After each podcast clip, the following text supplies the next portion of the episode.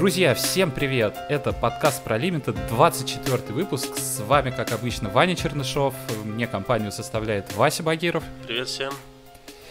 И сегодня мы глубже погрузимся в новый выпуск, ну, уже не совсем новый, а, мы уже успели с ним познакомиться, в расцвет Зиндикара. А, поговорим обо всем понемножку, о том вообще, как мы видим формат, в каком сейчас он состоянии, про ключевые карты, про то, как показали себя новые механики и про многое другое. Ну и просто, да, ну все, что, что нужно знать, чтобы драфтить этот формат, делать это успешно.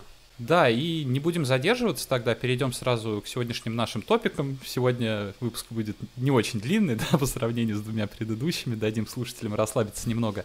Ну что ж, так, начнем сразу с самого главного. Угу. Это, конечно же, двусторонние карты с выбором.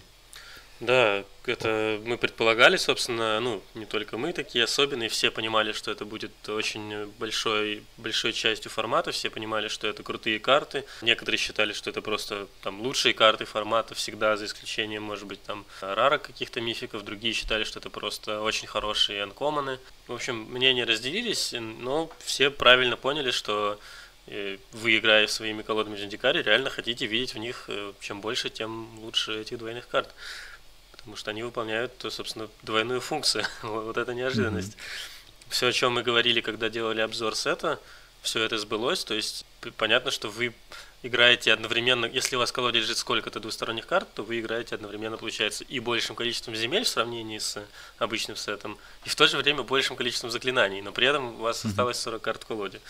Это, конечно, совершенно уникальный, наверное, механика для Limited. Конечно, жаль, что, наверное, она уйдет после этого сета, но тем не менее. А, с чего здесь начать, не знаю. Наверное, начнем с того, что просто какая карта лежит в каждом бустере, ровно одна. Ну, не ровно одна, да, если вы скроете мифик, но будем считать, что в Limited вы в основном скрываете такие анкоманы, а, да. поэтому можно предположить, что вы где-то 20, ну, то есть каждый игрок за столом из 8 человек вскрывает 3 бустера, в каждом бустере лежит по одной такой карте, то есть 24 такие карты будут вскрыты за столом.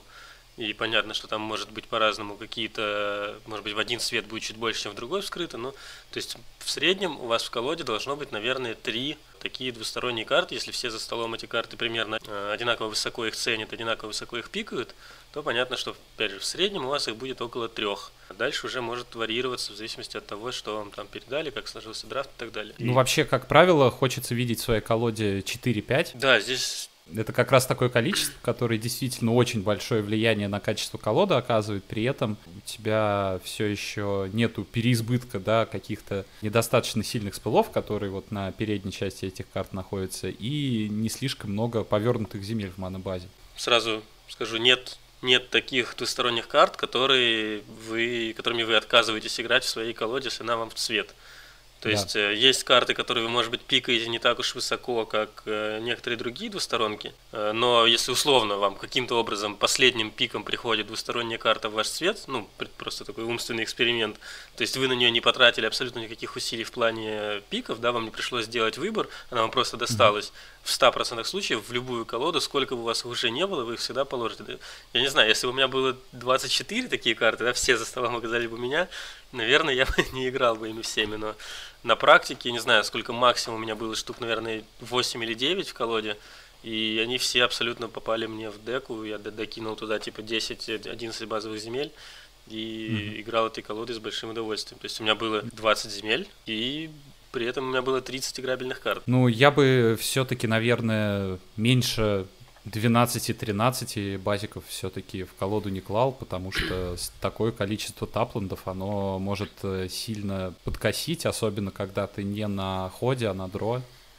Но здесь я вспоминаю... Но, с другой стороны, у меня не было такого большого количества двусторонних карт с выбором в колоде, и поэтому, не знаю, вот на себе не ощутил, но вот как-то в теории я бы поостерегся столько. Ну, я, наверное, да, я, конечно, наверное, про 9 преувеличил, по-моему, 8 все-таки было максимум, и, наверное, я играл действительно там не 10, скажем, а 11 или 12 базиками, то есть суммарно порядка 20 земель.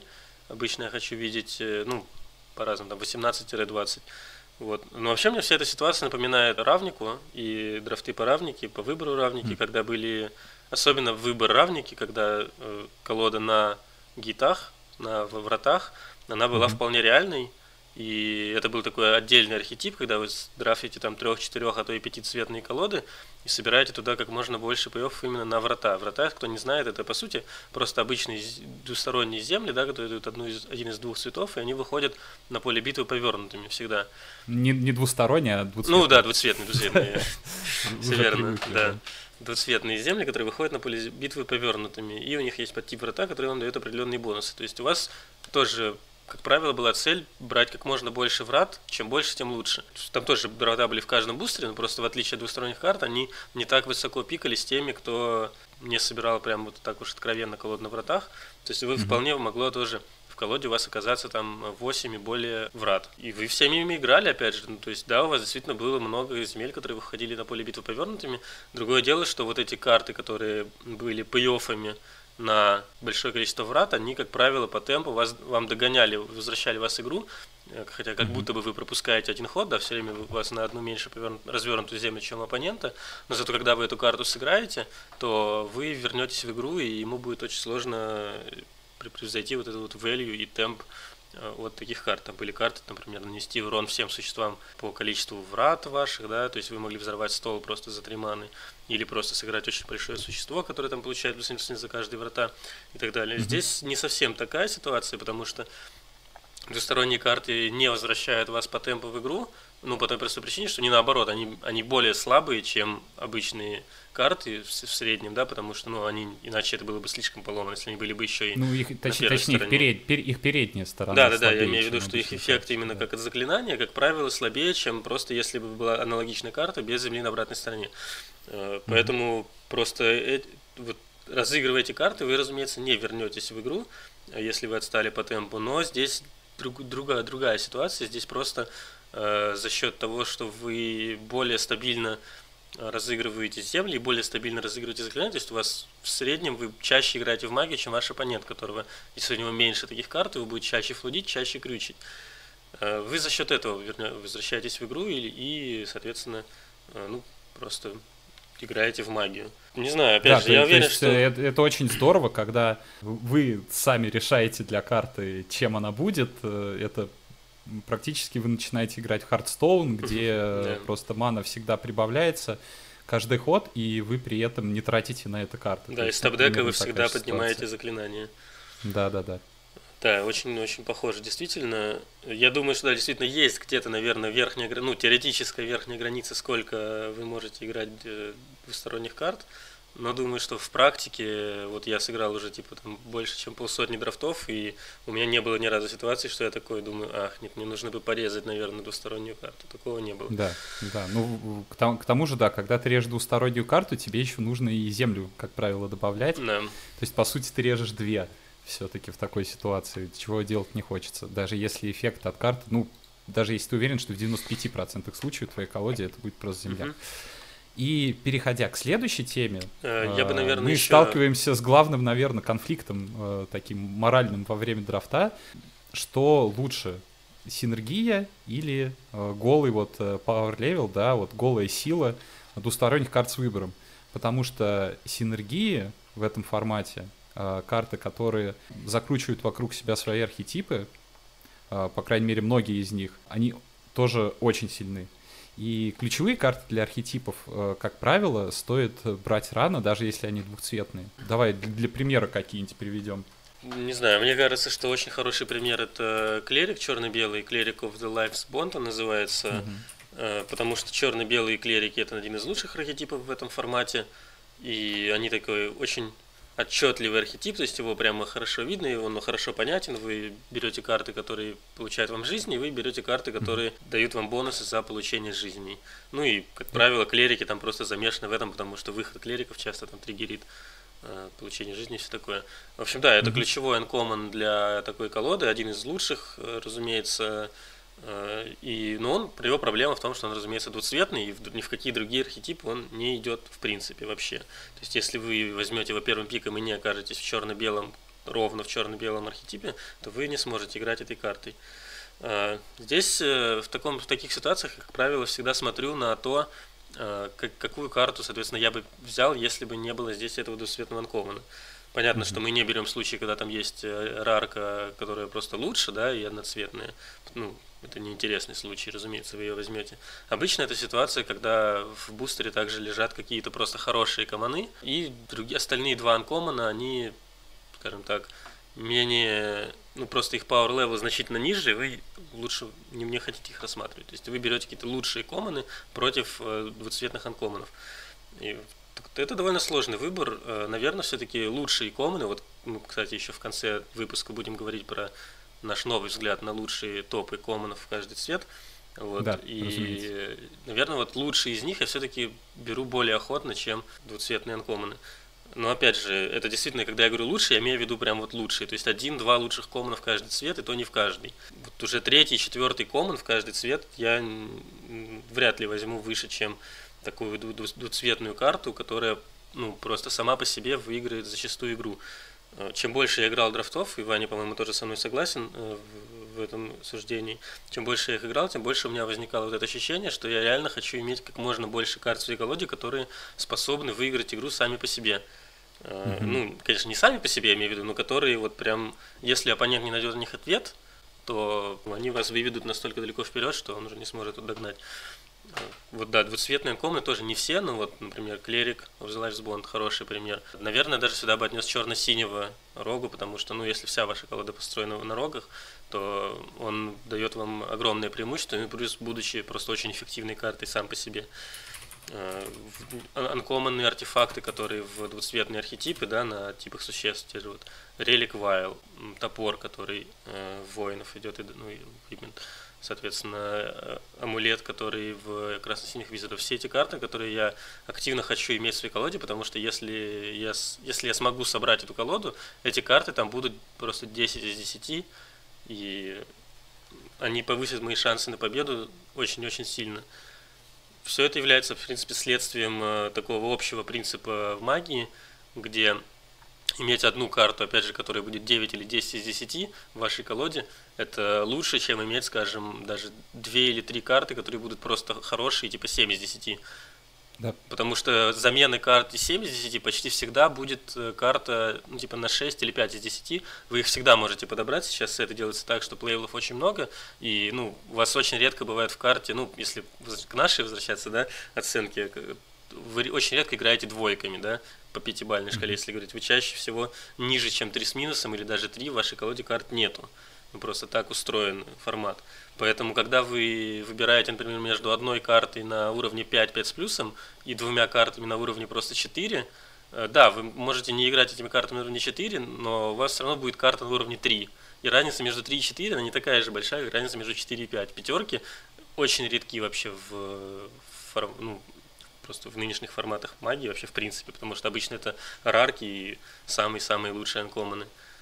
Вот. По, по этой причине я считаю, что и здесь же я стараюсь найти как можно больше импактных карт. Мне нравится этот термин, хотя он такой, он на английский, да, импакт от э, по-английски, как на русский это перевести нормально, да? Не знаю, влияющий. Влияющий на... фактор, да, да. какое-то воздействие, что-то, что оказывает воздействие на, собственно, игру. Да, я хочу карты, которые реально как можно больше влияют на игру, но, разумеется, в мою пользу.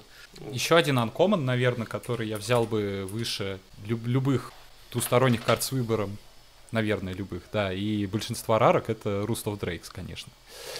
Да. Это, это такой движок, на который, если не найти ответа, а ответы очень специфические и почти никогда не лежат э, в майне, если вы, если ваш оппонент, ну, как-то разумно собирает Если он не играет черным, у него нет фидесворма. Да, вот единственный, вот, наверное, Swarm, пример карты, которая мейновая и может э, с этой чаркой разобраться. Это совершенно непобедимый движок, э, вокруг которого колоду собрать можно, даже если архетип не полностью открыт. Я играл даже с белой-синей колодой. Да, которая... да, да, здесь... Э... То есть у ней были агрессивные белые карты, э, какая-то синие темпо карточки. В белом тоже есть карты с кикером, например, Клерик 1-1 э, с кикером за 3, который тапает существ. Коман, который всем существам дает плюс один, плюс один с кикером, там mm-hmm. еще сколько дает побольше. Вот, и блин, это был интересный архетип, то есть э, впервые видел такую колоду, и а уж если действительно в зеленом и синем достаточно прочно сидеть, то у вас есть шанс собрать вообще лучшую колоду за столом. Огромный а, плюс э, Рустов Дрейка именно в том, что самый больше всего карт с кикером, хороших, во всяком случае, карт с кикером, именно в синем цвете, конкретно в синем, да, не в сине-зеленом да. даже, а вот именно в синем. И каким бы, какой бы синий колоду вы ни играли, синий-черный, синий-белый, синий-красный, неважно, вы просто можете набрать 5-6, а то и больше хороших, именно хороших синих карт с кикером, и у вас может быть ни одной больше карты с хикером в вашем втором цвете, Рустов Дрейк все равно принесет вам, как правило, достаточное количество вали. Достаточное количество вали это ну, два, два Дрейка, это уже очень хорошая карта. А, поэтому да, вот именно за счет э, такой глубины синего цвета, это действительно один из лучших первых пиков. Я бы даже его, может быть, немножко вынес бы из этой категории, просто потому что, да, вы практически ничем не рискуете, э, когда mm-hmm. берете его, потому что, ну, опять же, в любой синей колонии он, скорее всего, будет хорош. Но есть То карты... есть это как вспышка зенита, которую можно там сплэшить в других там колодах, да, красных. Ну, не настолько, и... конечно, сильная, ну да, карта действительно очень хорошая. Э, да, ну, Еще хочу заметить, что, не знаю, такой небольшой спойлер, лично у меня в топе 4 комнов все комманы с кикером. И это в синем ты имеешь показательно. Да, в синем. Э, нет, у меня не все, по-моему. Ну, посмотри, да, мы просто собирали их по отдельности, наши топы, с целью сравнить прямо в режиме онлайн. Ну, опять же, да, до этого еще дойдем. В общем, да, если говорить про то, как, как если очень-очень такой грубый гайд на то, какие карты я пикаю, соответственно, первым пиком. Понятно, что на первом месте всегда идут какие-то бомбы в слоте рарки. Угу. Ну, тут никуда не деться, если вы вскрыли, вы При берете. этом э, двуцветные рарки тоже практически все э, достойны первого пика. Может быть, э, я бы Красно-синий насчет... точно совершенно нет. Э, да, Wizard. красно-синий точно нет. И насчет бело-зеленый я бы подумал, э, посмотрел бы на анкоманы. Да. И, на, наверное, с определенной вероятностью взял бы что-то другое. Ну да, вы можете э, вернуться к нашему вот, обзору но... на арарки, где мы выставляли mm-hmm. оценки. Все, что получило оценку 5 и 5 с плюсом, это карты, которые совершенно точно вы всегда берете первым пиком, не глядя ни на что другое. 5 с минусом да, зачастую все тоже. остальные двуцветные рарки, это, по-моему, по-моему, они все, все остальные были как раз пятерками или там пятерками с минусом, поэтому... Наверняка, да. да. Э, это карты, которые действительно пик, стоят э, своего риска определенно. Ну да, mm-hmm. если никакой бомбы я не вскрыл, то тогда да, я смотрю, разумеется, первым делом на анкоманы. Если там есть топовые одноцветные анкоманы, реально лучшие из них, то я тоже почти всегда их возьму, потому что они лучше, чем все команы. И даже если мой одноцветный анкоман чуть-чуть хуже, чем двуцветный, но все-таки разница не настолько велика. Я все-таки возьму скорее одноцветный. Причем под одноцветным я понимаю не просто одноцветный, а тот, который идет в несколько разных архетипов, и во всех из них он очень хорош. То есть, если я вижу, например, Вайнгекка карту, да, которая, она хоть и моно, монозеленая, но она в первую очередь идет в колоду на кикере именно, да. Mm-hmm. Она, да, ему, ей, конечно, вы будете играть в любой зеленой колоде, но именно вот супер хороша она будет только в чисто сине-зеленой. Именно как раз потому, что все хорошие ну не все, а большинство хороших карт с хикером именно в синем цвете. Вот. Но такие карты, как, например, Towards the Grave, который возвращает два существа из кладбища и стоит 6 мана, иногда 5, 4, 3 и так далее. Это карта, которая хороша в любой черной колоде всегда. У вас всегда будут существа, у вас всегда будут какие-то существа с по типам для отряда. И эта карта даже за 5 маны очень хороша, а за 4 и меньше ну, просто на, на, на уровне абсурда уже играется, потому что она возвращает да. вам очень реально крутые карты. Вы почти всегда будете играть какими-то существами типа Вурма, там, я не знаю, которые вы сможете вернуть в слоте существа не из отряда, да, и вторую mm-hmm. карту типа 3 дроп какой, то есть вы получаете за 5 маны вы подровали карт на 8 и еще тут же и сыграли их. То есть это безумная карта. У меня в этом формате не было еще ни одной колоды, вообще ни одной, где был бы риск э, вернуть э, ну, одну карту, а не две. Ну да, к тому моменту, когда вы хотите ее разыграть, обычно у вас уже в кладбище есть какие-то существа, и хотя бы одно из них будет иметь хоть какой-то из этих четырех подтипов, это очевидно. Да. Очень хороший пример карты, которая я считаю, что да, есть. Я могу вам придумать колоду, наверное, в любую комбинацию цветов, в которой двуцветный uncommon будет, э, ну, соответствующие цвета будет лучше, чем карта уровня Towards the Grave. Первым пиком, когда вы не можете быть уверены, эта разница недостаточно велика, чтобы я пожертвовал гибкостью. Это, это идет на втором месте такого рода uncommon. И дальше, дальше, наверное, идут вот топ-1 где-то common в каждый из цветов, Угу. Это, ну, я думаю, ни для кого не секретно. В красном это будет Royal Eruption, в синем это будет the Royal. Примерно по, по той же причине, да, потому что это очень гибкие и очень хорошие реально карты на уровне 4 с плюсом. И дальше следом уже, да, идут вот карты, которые пусть лягут только в один архетип, но если я в нем окажусь, то это будет абсолютнейший, абсолютнейший полом. Ну и дальше уже, понятно, вы берете просто хорошие коммоны, просто хорошие анкоманы, которые там э, левелом пониже, э, двусторонние карты, которые, не знаю, там не, не такие классные, как лучшие из них и все прочее. С другой стороны, есть как бы другая стратегия, да, это если принять за основу, что люди часто вскрывают двусветные мощнейшие рарки и сразу садят, пытаются сесть в эти цвета, как правило, за столом, ну, это чаще относится к реальным драфтам, потому что, ну, все-таки варенье в Magic Online, там выборка побольше, там, ну, тенденции у людей могут быть э, разные достаточно а, в каком-то, да, клубе, где уже сыгранная какая-то. Ну да, где особенно рарка еще стоит денег, и люди часто берут да, рарку да, да, из-за да, денег.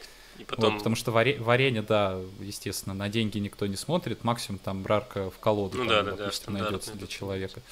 А, вот, можно наоборот этим пользоваться и оставаться открытым дольше, чем вы привыкли, вот, и садиться в цвета только когда вы будете абсолютно уверены, что вот именно этот архетип открыт, но не буду сейчас на этом заостряться, это мы об этом поговорим отдельно. Да, я хочу позже. только подчеркнуть, что я не, не имею в виду, когда мы сейчас говорим про вот эти то, что берите там высоко двуцветные анкоманы, я не имею в виду, берите их и начинайте форсить эти два цвета. Это я не это имею Конечно, в виду. нет. Я имею в виду, что возьмите их и посмотрите, если хотя бы один из этих двух цветов будет прямо открыт а второй, ну, куда ни шло хотя бы, да, то есть вы какие-то карты всегда подцепите, обычно оно стоит mm-hmm. того, чтобы сесть, если у вас будет там парочка вот таких поломанных анкоманов, один свет будет открыт, то есть будет очень хороший, и, скажем, ваша колода будет на 65, там, 5%, на 60, ну, на 2 трети, да, из этого цвета, mm-hmm. например, про черный-белый, например, черный открыт, белый не очень. Вы взяли там на 2 трети у вас карты черные, треть белый, но зато у вас есть очень крутые карты на уровне там 5 с минусом, 4 с плюсом и так далее. Да. Оно того стоит. Ну что ж, да. И перейдем к следующей теме. Это механика отряда. Угу. Э, тоже новая механика, с которой надо было привыкать, э, приигрываться, понимать вообще, что какие карты для нее важны, какие не очень. Даже, даже не знаю, с чего начать, на самом деле. Вообще, как тебе кажется, Вася, насколько она, э, опять же, импактно оказалась? В этом Да, ну она оказалась импактна с той точки зрения, что есть реально очень хорошие колоды, которые ну, заточены именно на эту механику. В первую очередь, конечно, это красно-черная колода, синяя и белая, ну так вышло просто, что она складывается значительно реже. Красно-черная mm-hmm. гораздо-гораздо проще собрать, она как раз там состоит во многом из хороших коммонов просто. Но также бывают колоды, которые основаны на механике отряда, иногда собирают в совершенно других цветах. Ну не совершенно, но в других цветах, например, бывают э, красно-белые колоды с э, сильными синергиями на отряды, э, черно-белые колоды с сильными синергиями на отряде, не знаю, ну, в зеленом реже. Красный-синий, красный-синий очень легко могут, если были какие-то причины рано сесть в этот, этот архетип, но именно такие вот пей-оффы на архетип начинают резать, угу. то если это вовремя заметить, то в красный-синий можно очень хорошо так Да, в красном э, есть очень хорошие карты, отряда. типа Электромансера, типа Визард из 2-2, который за 4 маны стреляет там существ. Ну и, да, кстати, да, я да. хотел вот про это сказать, что даже если вы, например, собираете, ну, остановимся, да, пока на красно-синем примере, на, на красно-синем mm-hmm. архетипе, вы поняли, что вы в красно-синих цветах, то есть вы вроде как визарды, заклинания, все такое, вы хотите пикать визардов, но вы все равно держите в уме, что у вас редко соберется колода, вот где вот прям все карты, прям визарды, вот у вас только синергии на спеллы, только синергии на визардов, и вам больше вообще ничего даже знать не нужно, потому что ваша вся колода идеально синергичная. Mm-hmm. Что, кстати, довольно забавно. У меня такая колода была, собственно, я ее выкладывал в, в нашей группе. Но это исключение, это редко. Как правило... Не знаешь еще, чем эта колода нравится, когда визарды хорошо собираются, что часто в колодах э, именно синергичных приходится часто делать сложный выбор между синергичной карточкой, mm-hmm. опять же, там, каким-нибудь э, поздним двухцветным анкомным, и очень хорошей двусторонней картой с выбором, да, это действительно не, не самый очевидный выбор. И в Визардах этого не надо делать, потому что красные и синие карточки зачастую это спылы угу. двусторонние. Да. А, поэтому Синее да, двустороннее существо даже само является Визардом. Да, да, да, да, да. То есть э, там синергии просто замечательные. Прямо еще и на двухсторонних картах. Ну вот да, возвращаясь к своей мысли, то есть такое у вас будет редко, чаще у вас будет, что, ну не знаю, несколько существ, там порядка, э, не знаю, там от э, пяти там до, не знаю, восьми существ где-то, не знаю, у вас будет ну, 8 может быть побо... слишком много, но, в общем, да, какое-то количество, заметное количество существ у вас будет не в тип. То есть, если вы, например, mm-hmm. собираете клериков, у вас может там 5, 6, 7 существ быть не клерики. Как правило, это будут хорошие карты, если вы их положили выше, чем клерики, но тем не менее, у них другие типы. И в таких э, ситуациях вы все равно стара... должны стараться держать в уме отряд. Вы должны держать в уме отряд, потому что наверняка у вас будут что-то, что прокает, да, вот э, отряда. Если мы говорим про красно-синих визардов, ну вот электромастер, да, 3-2 за 3 маны, который дает ману красную по количеству существ в отряде, он визор, то есть вы его mm-hmm. уже хотите класть в колоду, но при этом он награждает вас, если у вас есть э, синергийный отряд. Если говорить про черный-белый пример, э, клерик 2-1, да, который перекачивает жизни, то есть то, что вам надо, идеально получать жизни, то, что вы хотите, он сам клерик, э, но при этом, да, он перекачивает жизни по количеству существ в отряде. То есть если ваша колода не заточена на прям вот на 100% на отряд, то вы, наверное, не хотите пытаться собирать э, прямо все четыре, у вас вряд ли получится собрать, например, полный отряд, да, в вашей игре, но вы стараетесь держать в уме, что окей, я хочу, чтобы мои существа, которые я кладу не в свой э, подтип, чтобы они имели подтип какой-то для отряда, потому что, да, угу. разница между получить одну ману и получить э, две маны с электромансера может быть огромной. Если вы играете каким-то случайным, не знаю, там, какой можно привести пример, собакой 0.1, да, с лэндфолом, э, уберите ее, она вам ничего не даст, э, потому что ваша колода не про это. Положите пусть даже средний или даже подкровенный, плоховатый какой-нибудь коммон, у которого есть подтип э, отряда, типа, не знаю, даже рога вот этот 1-1, да, наверное, в такой колоде будет лучше, чем собака. Ну, надеюсь, что, конечно, вам ни то, ни ну, другое да, придется да. класть, но тем не менее. Имейте это в виду и постарайтесь положить хотя бы, не знаю, опять же, пусть у вас 5 существ, э, которые не являются визардами вашей красно-синей колоде, из них, э, ну, 4 вам очевидны, они все там, например, воины по какой-то причине получились, и еще пятую вы выбираете какую-то положить. Положите клерика, любого, не знаю, какого да. вы нашли там клерика, вот один клерик у вас будет, э, пусть это вот этот один-три клерик, вот этот вот, да, который не очень хорошая карта, откровенно говоря, в синем цвете, который, когда блокируется, существо не может разблокироваться. Но это будет клерик в вашем в вашей Да, колонии. если честно, тоже вообще даже не помню, как он называется. Наверное, да, карта, чил что-то я... там. В общем, да, я им играю да. периодически, он не так плох, как я думал, но он все равно не очень хорош. Но все равно он у вас будет один, и периодически вы будете получать три маны. Вы будете пинговать на три своим э, визардом 2-24 маны, тоже не помню имя, э, и так далее. То есть держите это в уме. Не нужно прям пикать плохие карты, ну не плохие, не знаю, там, да, не очень хорошие карты в свой цвет ради того, чтобы э, получить вот, там третье существо в отряд в своих UR-визардах выше, чем, не знаю, какой-то хороший спел. Понятно, нет. Вы всегда будете свою основную синергию на визардах и заклинаниях ценить выше. Но просто держите это всегда в уме. Ну и, понятно, не говоря уже о том, что э, вы, если играете прям колодой на пати, на отряде, то тогда это ваш приоритет. И, естественно, тут хочется упомянуть, э, собственно, а, Stonework Pack Beast, uh-huh. артефактное существо за 2, которое э, окрашивает ману за 2, как призмает, но еще и является, обладает всеми релевантными подтипами для отряда, и я просто вот с каждым драфтом, с каждым разом, когда я играл, его ценил все выше и выше, то есть это такая карточка, которая, опять же, если у вас не, не дособираются синергии в колоду, вот вы уходите вот э, в эти более широкие синергии с отрядом, более расплывчатые такие, то вот э, Пакбист, он позволяет вот прям вот склеить вашу колоду, да. немножко ее удержать, а, карточки друг с другом, чтобы они не расползлись кто куда. А, ну и в черно-красной колоде это вообще один из ключевых два дропов.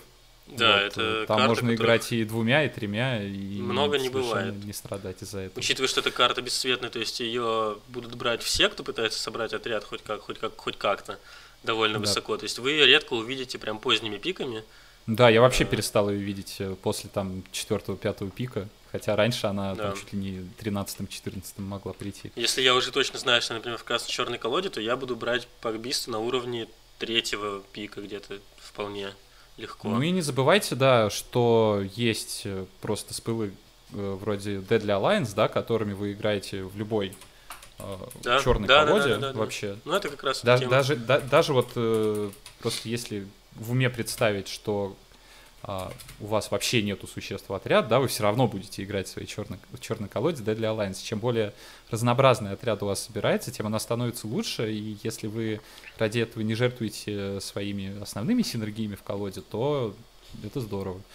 А, поэтому, да, оцените своих существ. Ну и во время игры, конечно, надо обязательно держать в уме. Мы, наверное, это уже упоминали, что не спешить, если вам приходится там разменяться, например, существом оппонента, лучше разменяйтесь там тем по типам, которого у вас э, больше в колоде или который есть еще в одном или нескольких экземплярах на столе, э, чтобы не уменьшать свой отряд. Ну и наоборот, если оппонент вам, вы играете против оппонента и видно, что у него колода, ну, так или иначе завязанная на отряде, э, в первую очередь, опять же, да, красно-черный, и вам предлагают какой-то размен, который, может быть, даже вам покажется не особенно выгодным, например, его там существо 2-1 против вашего существа 3-2, регулярно mm-hmm. такое бывает, я просто сразу же встаю в блок всегда, там, например, своим сквидом, вот этим 3-2, да, который в синем цвете, а в меня идут, например, визардом, фишер визар, да, который маг расселенный, чародей расселенный, 2-1, который да. лутается. Я всегда просто встану в этот блок, потому что я знаю, что это будет минус одно существо в отряде у оппонента.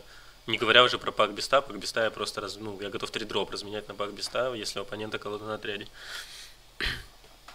Ну, в общем, отряд в итоге оказался механикой э, такой, действительно, вот в этом сете очень много карт, реально очень много, которые вот прям вот в свою колонку такую идут. Эта карта в этот архетип, эта карта в этот архетип. Но вот механика отряда это вот что-то такое, что над всем этим витает и связывает просто да? вообще весь формат между собой а, и делает реально драфт интереснее. Вот, Зачастую бывает, что если вы приятным. начинаете собирать какую-то комбинацию цветов, тех же визардов, да, и понимаете, что, ну, с визардами, может быть, не такой хороший пример, их там сложно не собрать прям совсем, но бывает, что начинаете собирать клериков, например, да, черно-белых. Да, потому что многие, многие клерики, клерики хорошо ложатся. Ну, их просто берут, потому что это хорошие Ну да, и вам, вам чтобы собрать а, хорошую именно колоду на клериках, вам нужны совершенно определенные конкретные карты, Uh-huh. типа Кор Селебранта, который 1.4 генит хиты, типа двуцветного анкомана, типа Релик Вайла. Э, в общем, карты, которые являются движками колоды. Если вы таких карт просто не увидели, ну просто их не вскрыли или кто-то другой забрал, то как-то ну, понятно, что ваш план на клериках не работает или будет работать очень mm-hmm. плохо, просто вот соскочить с него и пересесть в план отряда, это такой всегда запасной выход, который, ну, почти всегда есть, почти всегда доступен. Вы можете ну, просто... если только вы не сильно в зеленом цвете сидите. Ну, в зеленом цвете тоже есть карты, которые позволяют вам... Ну, то есть там есть по, по паре существ в каждый из подтипов, и, ну, если вы их вскроете, вы можете играть и зеленый клод на отряде, просто это не так часто бывает. Ну, в общем, да, вы можете пересесть. Вот у меня, опять же, был пример красный, ну, там, правда, была красно-черная колода, она как бы больше заточена отряд. Но у меня были куча колод черно-белых, которые вот именно, я понимаю, что да, у меня что-то не получается, или красно-белые воины, что-то воинов, прям синергии на воинах нету. А, окей, я буду лучше собирать синергии на отряде, положу там э, Practice Tactics, да, за одну ману, которая наносит урон, там, по удвоенное количество существ в отряде. Еще какие-то заклинания, там, баккетчер, который, когда идет в атаку, получает плюс X, плюс 0, плюс в отряде, и всякое такое. И вот те цвета, которые вроде Бак как... Баккетчером я играл бы вообще в любой красной колоде, на самом деле. Э, я ну... считаю, что это лучший красный два-дроп. Ну, в некотором смысле, да, но... Ну, ну, не учитывая там прарки. В некоторых, например, в колодах на лэндфоле иногда лучше положить какие-то другие карты, например, в в красно-зеленой колоде, да, например, может быть, лучше я бы играл колонии Нарлидов. Ну, неважно, это уже все. Карта хорошая. Колония да. Нарлидов э, так, все, ладно, не буду да. спойлерить свои топы. Uh, окей. Колония Нарлидов и так, если вы в зеленом, то вы достаточно высоко Да, да, да. Ну, в общем, я думаю, что вы поняли, что отряд это, в принципе, довольно несложно оказалось, ну, в разумных пределах, да, там до двух, до трех довести вполне реально. До четырех, mm-hmm. конечно, сложнее, но все равно, то есть вы можете играть колодой на отряде даже в цветах, которые для этого не особенно предназначены, э, и, в общем, просто держать это в уме. Поехали дальше. Что у нас тут еще по заметкам? Ну, да, и давай вот в целом вообще поговорим про то, как надо этот архетип драфтить. Сейчас э, мы коснемся всего, что до этого, наверное, рассказали. Это то, что, опять же, вот я только что упомянул, что в сете очень много карт, которые вот прям э, ложатся строго в свою линию.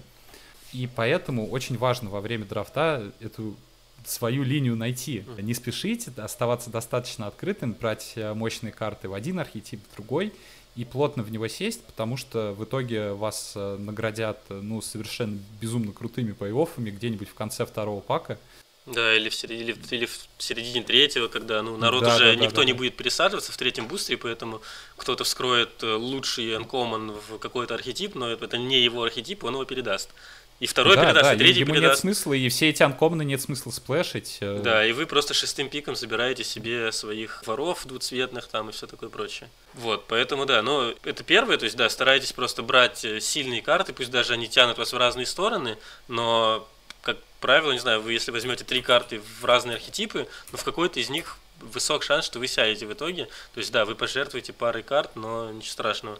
Это первое. И второе, даже если вы увидели, например, что вам дают какой-то цвет вроде как он открыт, то есть вы берете вроде неплохие карты, но ничего особенного, да, то есть вы берете просто mm-hmm. там уровня там третий, четвертый common, э, ну я имею в виду третий, четвертый common по силе, да, то есть не, не самый mm-hmm. топовый, ну просто там хорошие common в свой цвет, может быть какой-то uncommon там средненький или там чуть выше среднего подобрали, или там первым пиком, разумеется, вообще не имеет значения, что вы взяли, потому что это не было никакой информации. Потом внезапно вам там шестым пиком передают карту, которая совершенно точно не должна быть там. Ну, просто mm-hmm. вот видно, что ну, это... Ну, опять же, какой-нибудь двуцветный да. анкоман, ну, очень сильный пример, вроде, да, красно-синего, например. Да, вам передали двуцветный да. красно-синий анкоман, вы, может быть... А вы взяли за это все время четыре, например, зеленые карты и одну mm-hmm. синюю, пускай. И вы смотрите и понимаете, что... Да, я сейчас возьму... Э, если я возьму сейчас другую карту, например, еще одну зеленую карту, да, ну да, я буду играть ей совершенно точно в своей зеленой колоде, но при этом э, она настолько средняя, скорее всего, то есть альтернативы на уровне там шестого пика уже такие, что эти карты реально несложно набрать, как правило. Mm-hmm. Но таких карт, как вот, например, этот красный-синий анком, вы можете не увидеть, если не возьмете его сейчас. Потому что его возьмет кто-то другой, и во втором паке уже вам ничего не передаст в эти цвета. Но если вы возьмете его сейчас, и пусть даже вы будете играть только в 20% случаев, да, или там, не знаю, ну, да, скажем, где-то, да, один раз из пяти вы пересядете в эти цвета, остальные четыре раза из пяти вы просто... Ну, я думаю, что если шестым потратите. пиком его передают, то меньше 50% э, вероятность того, что а, ну, собственно, кто-то вот на протяжении этих шести пиков а, передумает и все-таки сядет в красный Ну, там всякое может быть, то есть, может быть, кто-то взял просто рарку в красный цвет и все равно оказался в красный-синем и передал им или что-то uh-huh. такое, там всякое, всякое может быть, у людей совершенно разные могут быть э, причины, но я имею в виду, что даже если вы окажетесь там один из пяти, один из четырех раз в такой ситуации, вы пересядете в эти цвета, все остальные нет, не пересядете, все равно это будет того стоить, потому что в uh-huh. тех случаях, когда вы пересядете, это будет одна из там двух-трех лучших карт в вашей колоде. А жертвуете вы как раз картой, которая, ну, в принципе, была бы, не знаю, там, 15-18 картой вашей колоде или что-то в таком духе, может быть. Исходя из того, что если вы берете карты уже в открытый архетип, вы точно знаете, что в нем колоду можно надрафтить очень быстро, потому что карты все сильные, вы, скорее всего, ни одного пика вообще не будете в холостую пропускать, вам будут очень поздно передавать э, прям очень играбельные карты в ваш архетип, и поэтому э, нужно не бояться, дольше оставаться открытым, можно надрафтить деку реально за полтора бустера просто в итоге. Ну, если учитывая, что хоть какие-то пики в эти цвета вы делали до этого. Да, причем а... здесь это все нелинейно работает, потому что в первом бустере люди как раз, ну, не все, конечно, некоторые просто садятся и все, но многие пытаются найти открытые цвета, во втором уже большинство людей к середине второго бустера э, определяется со своими цветами, и в третьем уже никто никогда не пересядет никуда, поэтому, соответственно, mm-hmm. в первом паке у вас вполне может быть какая-то каша абсолютная, во втором вам могут начать передавать уже какие-то карты чуть позже, в третьем, вы, если вы правильно угадали свою линию и сели куда надо, то в третьем паке все, что будет вскрыто, ваш архетип, все попадет к вам. Да. Поэтому да, так. Я, и, бывает так, что после первого пака у вас может быть типа три играбельные карты в ваш архетип, после второго вы взяли уже там, не знаю, оттуда, не знаю, там 9 карт свой архетип, и в третьем бустере просто 12 карт свой архетип. То есть, в следующем бустере вы будете набирать все больше и больше в среднем карт, если, опять же, вы правильно угадали, где, в каких цветах вы должны находиться. Да, я хочу сразу отметить, что это не э, характерная черта вообще для всех драфтов, да, это характерная черта именно этого формата, опять же. Ну, есть надо, и другие как, форматы, как здесь... где это тоже будет применимо. В принципе, это как бы применимо всегда, но в этом формате вот именно есть ощущение, что вот эти вот лучшие карты в своих архетипах, они действительно значительно лучше, чем все остальное. Ну, за правило большого пальца я бы все-таки это не брал. Ну, тут да. Пока идет этот формат, держите это в голове определяйтесь с архетипом на 100%, не э, садитесь никуда наугад. Ну да, Даже есть... если вы вскрыли двухцветную рарку, все равно следите за сигналами. Угу. Это очень важно, это, вас, э, это вам воздастся просто многократно. Ну что ж, и мы уже много наговорили, уже 40 минут пошла, так что давай перейдем э, к последней теме. Да, записываем а, все-таки на рабочие недели, после рабочего дня, поэтому завтра на работу всем, и да. не хотели бы затягивать слишком сильно этот выпуск. И переходим к топам. Э, начнем с белого. Ну, с чего топа начнем? Э, давай начинаем с четвертого места в твоем списке, потом я скажу четвертое место в своем списке, потом ты третье в своем и так далее. Угу. Ну, мое четвертое место в топе белых коммонов это Нахирис Байдинг. Э, да, это Я карта. был достаточно сильно ей разочарован в любом другом формате, мне кажется, это был бы лучший белый ремувал, а, но здесь нет, опять же, из механики отряда, который есть у всех в той или иной степени, просто вот в каждой колоде, и то, что она не позволяет брать существо с поля боя, это реально недостаток, который гораздо серьезнее, чем вам кажется. Тем не менее, в агрессивных колодах, где вам наплевать, вы просто хотите убрать э, блокера, просто принести урон, это очень хорошая карта. И, в принципе, я бы, наверное, ну, не стал бы прям резать ее из белых колод. Э, в любом случае, белым альтернатив особо нет. Мгм. Если вы, э, ваша колода по большей части белая, то это вообще, ну, как бы ваш лучший вариант. Но все-таки я ее раньше, по-моему, когда еще во время экспресс-обзоров она у меня была на первом или втором месте в топе белых комнат. Сейчас я ее опустил на четвертое. Ну, я поставил ее во время своего экспресс-обзора на третье место. Здесь я тоже ее поставил на третье место. Э, В принципе, я согласен со многим, что ты говоришь. Действительно, она иногда раздражает, что не убирает э, существо из отряда. Э, иногда двойной белый цвет бывает слишком э, сложно кастовать. Но в целом, да, мы говорили, что здесь формат типа про реально сильные карты, которые прям серьезно вас бесят. И иногда убрать сильную карту, даже если она останется как существо в отряде, все равно это крайне важно, это необходимо. И это ремувал за три маны, в принципе, иногда можно даже по мане выиграть здесь, если вы убираете что-то Мгм. большое. В общем, так или иначе, Это да. да. это карта, которая э, в иных форматах, наверное, была бы лучше, чем в этом, но она все равно достаточно хороша, чтобы в белых колодах, особенно, да, если второй цвет у вас там не черный, не красный, то есть ремувал у вас не так уж много, вы будете играть там тремя копиями легко. Я ну да, и на особенно здорово ее вешать, если вы вдруг какую-то все-таки копию на Хирис Байнинг убрали из сайда, засаживать ее обратно обязательно против зеленых колод, вешать на здоровых бивней ее, это вот действительно здорово, потому что в этом случае никаких недостатков нет. Я А. поставил на третье место, я на четвертое место поставил, видимо, то, что ты поставил на третье, это Зим Раптор. э, правильно я понимаю? Да, да, мы с тобой раньше его обсуждали, и да, видимо, мне он нравится чуть больше, чем тебе. Опять же, потому что каждая колода играет двусторонними картами с выбором, Мгм. и, собственно, как бы его пол — это существо 2-2 с полетом за 3, что, ну, играбельно, все-таки Ага. играбельно, но это такая троечка с минусом, двоечка с плюсом. Но в поздней игре он просто дровает вам спел, причем на ваш выбор, если у вас несколько двусторонних карт, как земли был- был- было разыграно. А, Соответственно, если у вас несколько подобных карт в колоде, вы заинтересованы в том, чтобы разыгрывать свои двусторонние карты рано, не придерживайте их, даже если у вас там, ну, достаточно базиков, чтобы не разыгрывать их как земли, все равно, возможно, стоит их положить. А, в общем, да, он мне нравится. Ну, то есть, когда это 2-2 за 3 подровый спел на свой выбор, это очень сильно. Ну да, я редко расстраиваюсь, когда кастую Раптора, что говорит о том, что эта карта все-таки хорошая, но в то же время есть колоды, где она ничего особо не делает. То есть, если вас Landfall вас не интересует, то, соответственно, ну да, вы возвращать базе как бы вам большого смысла нету. Если вы не подровывали двустороннюю карту, то это получается будет просто 2-2 за 3 маны с полетом, что э, значительно хуже, чем просто пол на Хирисбайник. На Хирисбайник это всегда ремувал, который всегда что-то уберет.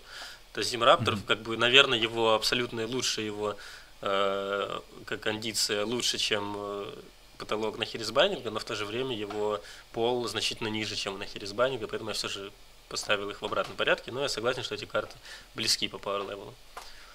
Не стоит забывать, что и кастить его гораздо легче. Все-таки двойной белый, да, кстати, согласен. Nahiri's Binding э, реально подводит, реально подводит.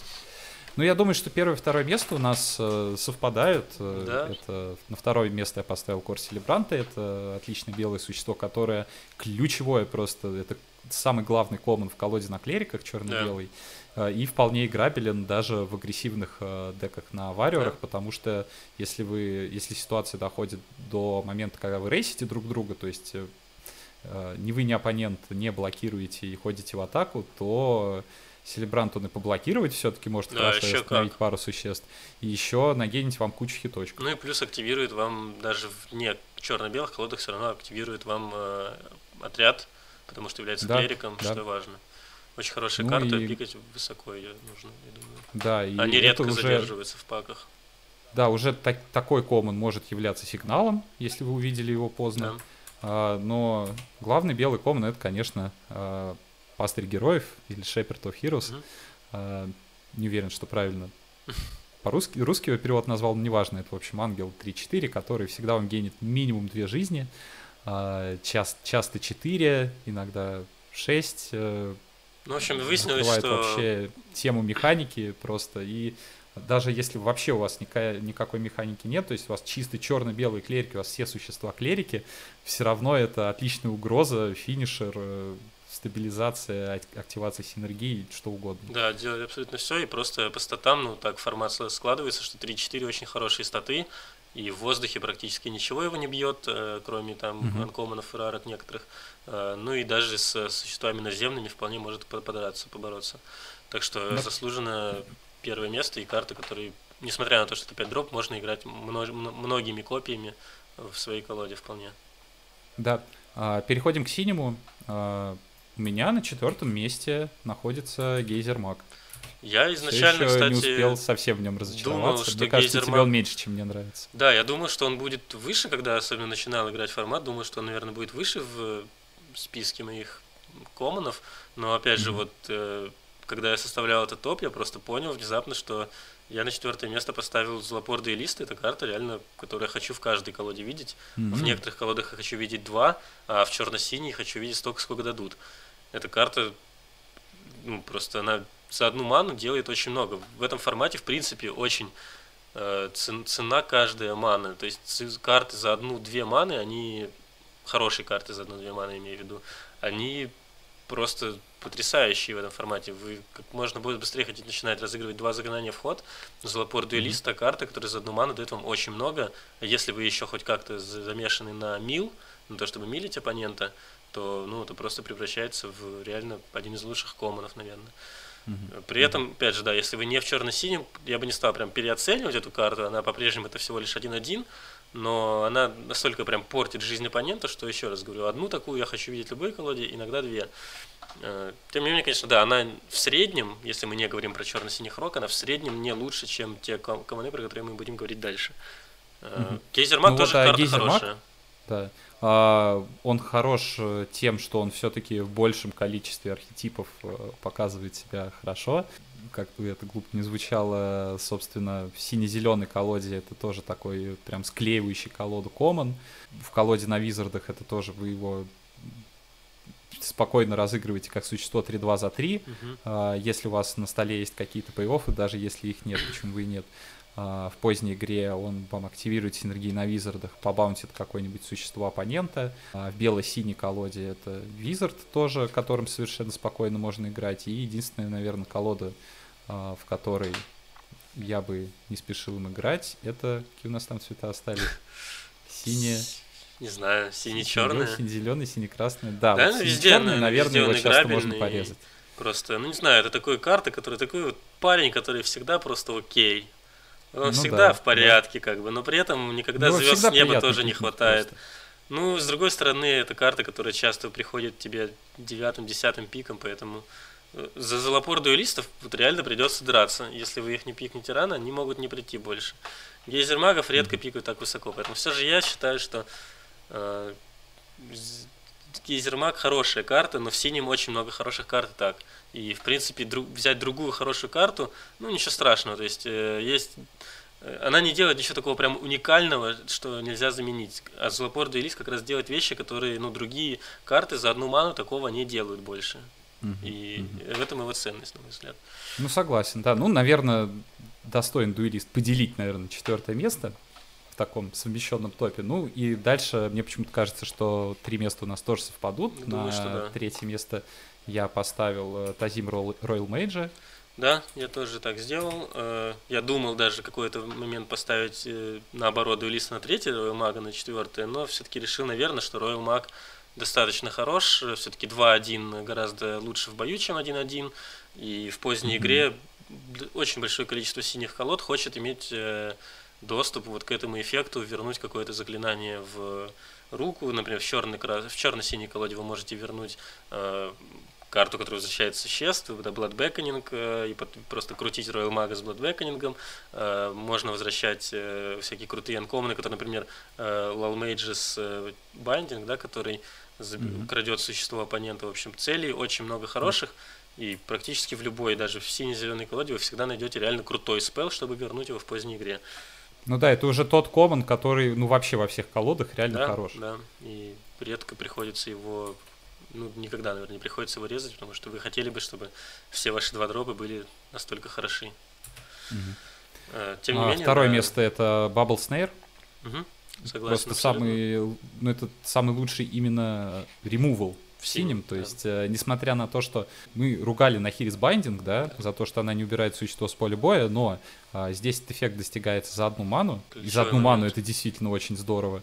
То, что у него есть усилитель, который уже любое существо тапает, хоть это и начинает стоить 4 маны и 2 синих, э, все равно, опять же, гибкость решает, э, усилитель решает в колодах а, где есть синергийный усилитель, ну и вообще в любой синей колоде, опять же, я играл бы любым количеством бабл снейров. И да, Bubble Snare, наверное, карта, в которой, которая чаще всего разыгрывается с кикером тогда, когда это не нужно. Потому что да, очень часто бывает, что вам нужно активировать какую-то синергию, а существо оппонента уже повернуто, вы все равно платите 4 маны. В общем, да. Bubble Snare действительно очень хорошая карта, и много их не бывает. Э, первое ну место... и главный синий анкоман, э, и, наверное, ну, точно один из двух лучших анкоманов вообще в сете. Это, не анкоман, это коман. Ой, коман, да, прошу Ну, прощения. я бы не сказал, что из двух, наверное, все-таки там их больше есть, но тем не менее, да, тут споров нету, это действительно супер-супер-супер эффективная карта, кто еще по какой-то причине этого не понял, вы должны это понять, действительно, это та карта, которая связывает вообще, делает все, связывает э, ваш архетип зачастую, и я не знаю, что про нее еще тут сказать. Она реально да. настолько гибкая, что, может быть, ни один из ее режимов не является поломанным, но ее гибкость зашкаливает. Вы можете возвращать все, абсолютно, кроме земель. Э, да, и вот это вот меня подвело один раз. Да, ну понятно, что вы не можете побаунсить там рарную землю, это, пожалуй, единственный минус. Вы можете баунсить свои перманенты, чужие существа, чары, существ из-под чар, которые, например, из-под binding а можно побаунсить сам binding во время боя, чтобы съесть блокера. Просто миллиард применений, и таких карт э, не бывает много, это, это правда. Каждый раз, да. когда у меня есть таких, таких в колоде два, мне кажется, что моя колода непобедима.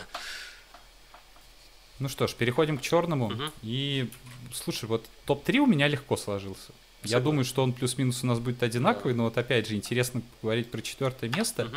И на четвертое, как-то вот исходя из ощущений, я поставил Blood Beckoning. Я думал между бладбеконингом и своей картой и поставил все-таки другую. Ну давай поговорим про, про, про, про бладбеконинг быстренько. А, ну, здесь просто, опять же, э, в сете очень много импактных карт, и карта, которая позволяет их э, использовать по новой, если оппонент все-таки нашел на них ответ, э, просто может абсолютно его деморализовать. Да. Uh, эффект реально в этом формате сильный, опять же, потому что power level очень высокий uh, у ваших карт. Именно ключевых и... карт, да. Ваши лучшие да, карты настолько да. лучше, чем все остальное, что вы хотите их разыгрывать снова и снова. Да, и это стоит четырех маны, ну или одной, если действительно да. вот вам нужно очень, например, вернуть одну конкретную карту и тут же ее разыграть. Да. А, мы привыкли видеть такой эффект за три маны, вот, но опять же за счет гибкости все очень здорово. Иногда там и синергия на кикер будет не лишней, но тем не менее карта сама по себе, если бы она просто стоила 4 маны, я бы все равно с удовольствием ей играл. Ну, она была бы значительно хуже от этого, прям значительно хуже, но тем не менее, да, она была бы все равно неплохая. Ну просто я с трудом, ну, гораздо Я много раз возвращал за одну ману, ману, когда мне просто нужно вернуть хорошее существо, и у меня просто, ну, по кривой так выходит, что у меня есть как раз лишняя мана. Ну ладно, чтобы не слишком сильно затягивать, я на четвертое место поставил Expedition Skulker, это 2-2 за 2 маны рога, который получает смертельное касание, если вы контролируете другого э, бродягу. И я тоже думал, какую поставить на четвертое место, решил все-таки поставить Скалкера, потому что э, в Common слоте не так много хороших двадропов в любом цвете, и mm-hmm. очевидно совершенно, что это лучший черный два дроп в комане, да, и может быть да, один из лучших два дропов в принципе среди всех команов. И очень часто бывает, что особенно в черно-синем и в черно-красной колоде, ну прям очень сложно придумать лучшие два дропа, чем э, Expedition Skulker. Ну, опять же говоря про карты комановый. И даже в черно-белой колоде, даже в ну, черно-зеленой редко очень собирается, даже в черно-белой это карта, которая редко разочаровывает. Я каждый раз очень сильно радуюсь, когда вижу эту карту. Иногда у меня бывает такое, что я вижу Bloodback, и думаю, ну, в принципе, у меня уже один есть, как бы, не, не та колода, в которой нужно их два. Expedition Skulker, если я в черном, и я его вижу, я почти всегда думаю, окей, я бы хотел, чтобы эта карта была еще одна в моей колоде. И еще одна, и еще одна. То есть тут практически нету верхней границы. Поэтому я поставил его на четвертое место. Тем не менее, достойный выбор. Согласен, что дальше будет три первых места. Здесь довольно четкий с отрывом от четвертого. Да, это третий, это Vanquish the Week. Э, я поставил наоборот, э, видимо. Ну, давай поговорим про Vanquish. Я Vanquish на второе место поставил. Я все-таки считаю, что целей у него достаточно много. Я даже а, точно скажу. Но все-таки он проигрывает в гибкости двум карточкам, которые на первое и второе место поставил. А, да, в этом вот, я согласен не, с тобой. Не, не всегда он разменивается в плюс по мане. Не всегда. Далеко не всегда. Вот. Но тем не менее, все равно то, что это инстант, всего за три маны, убирает. Он ключевой момент, там, то, что это почти, почти все три дропы, абсолютно все два дропы. В общем, да, все очень здорово. Ну, может быть, кроме релик голема. Да. Кстати, вот об этом я обжегся очень сильно. Ну, ключевой момент то, что это instant, и очень много раз у меня была ситуация, когда именно за счет этого получалось разменяться два к одному, так или иначе, как-то mm-hmm. в бою, да, заставить ну оппонента mm-hmm. сыграть combat trick или что-то в таком духе, или double-block он стал, и Vanquish, э, ну, там, опять же, люди из другого хорошего подкаста э, посчитали еще в начале формата, что набирает, по-моему, 83, по-моему, процента всех существ в формате, то есть совершенно невообразимое по-моему, там 70 с чем-то было. Ну да, реально очень большое. Ну, в общем, да, практически, практически все, за исключением самых тяжелых карт формата. Э, прекрасная карта. Я ну, бывает, что я режу там третью копию, скажем так, иногда у меня было такое, но это редкость, когда у вас, в принципе, будет больше, чем два, две таких карты, потому что она очень хороша, и все черные колоды хотят ее в свою, видеть у себя. Я на третье место поставил Фидес Ворм. А я Фидес Ворм поставил на второе. Потому что реально, когда такая карта есть у меня в колоде, то мне становится гораздо спокойнее, потому что у меня появляется ответ на Рустов Дрейкс, э, на Рарке, на всякие нахирис байдинги, которые висят на моих кричах, э, все это за две маны. Очень много их бы я не стал класть, скажем, черно-синюю колоду, потому что потеря жизни, это, ну, когда ее много, то это уже становится серьезно. Но вот действительно первый Feed the Swarm я беру с удовольствием. Э, да, согласен со всем с этим, но именно за счет того, что очень немногим колодам, очень немногие колоды могут позволить себе играть больше, чем одной копией.